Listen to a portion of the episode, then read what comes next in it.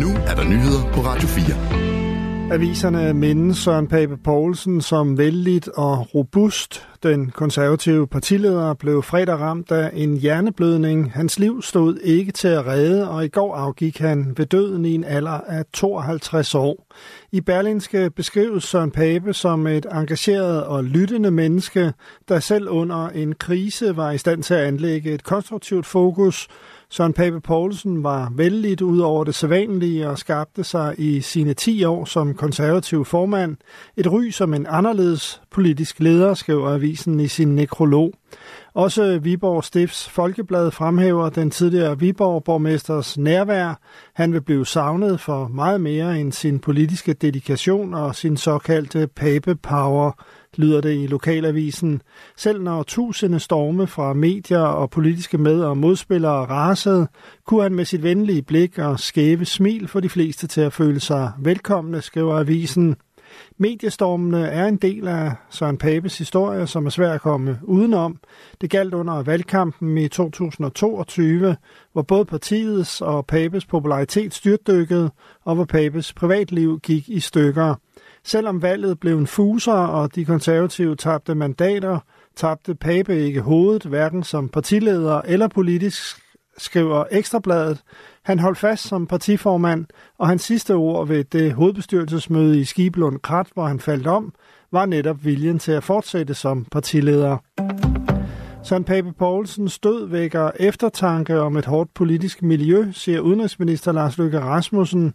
Søren Pape var et blødt menneske og en hård fighter i en person, siger udenrigsministeren til TV2. Jeg kan ikke slippe tanken om, at det her på en eller anden måde er et sammenstød mellem et for hårdt politisk miljø og et, øh, et blødt og venligt menneske. Ikke? Lars Løkke siger, at han har en kæmpe respekt for, at Pape ikke kastede handsken i ringen, men holdt ved. Og så kan man drage to lektier af det. Enten, at der ikke er plads til bløde, venlige mennesker i politik.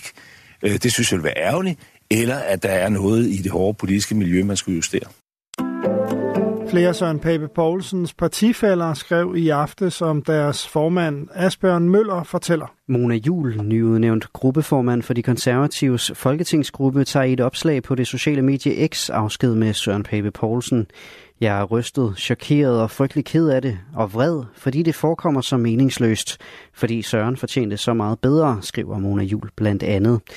Søren Pape Poulsens partifælle Rasmus Jarlov skriver også på X, at tårerne triller. Da jeg sidst talte med Søren, var min sidste ord, at han virkelig skulle passe godt på sig selv. Ikke som floskel, men fordi han havde været så meget igennem. Jarlov skriver videre, at han næsten dagligt har talt med Søren Pape Poulsen siden 2015. Han var en god chef og et virkelig godt menneske. Jeg vil savne ham enormt. Farvel, min ven.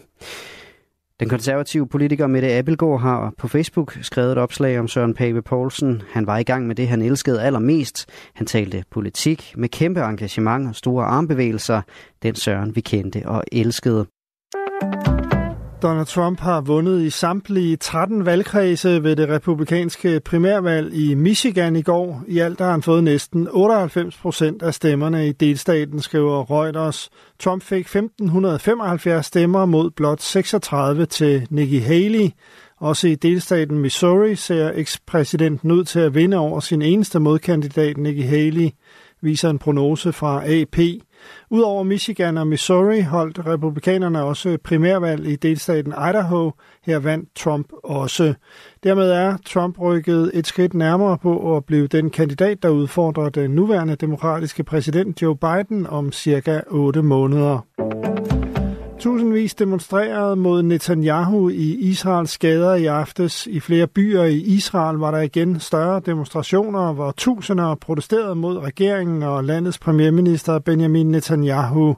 Samtidig demonstrerede de for, at der lægges en større politisk indsats i at få løsladt gislerne i Gaza, det skriver DPA. Ifølge israelske medier har der blandt andet været demonstrationer i Haifa og foran Netanyahus private villa i havnebyen Caesarea. Ifølge israelske medier blev der i Tel Aviv blandt andet råbt valg nu. Netanyahus popularitet i befolkningen har lidt et slag siden Israel 7. oktober blev angrebet af Hamas. I løbet af dagen nogle opklaring, men fortsat lokalt tåge og regn 4-9 grader. Det var nyhederne på Radio 4 med Henrik Møring.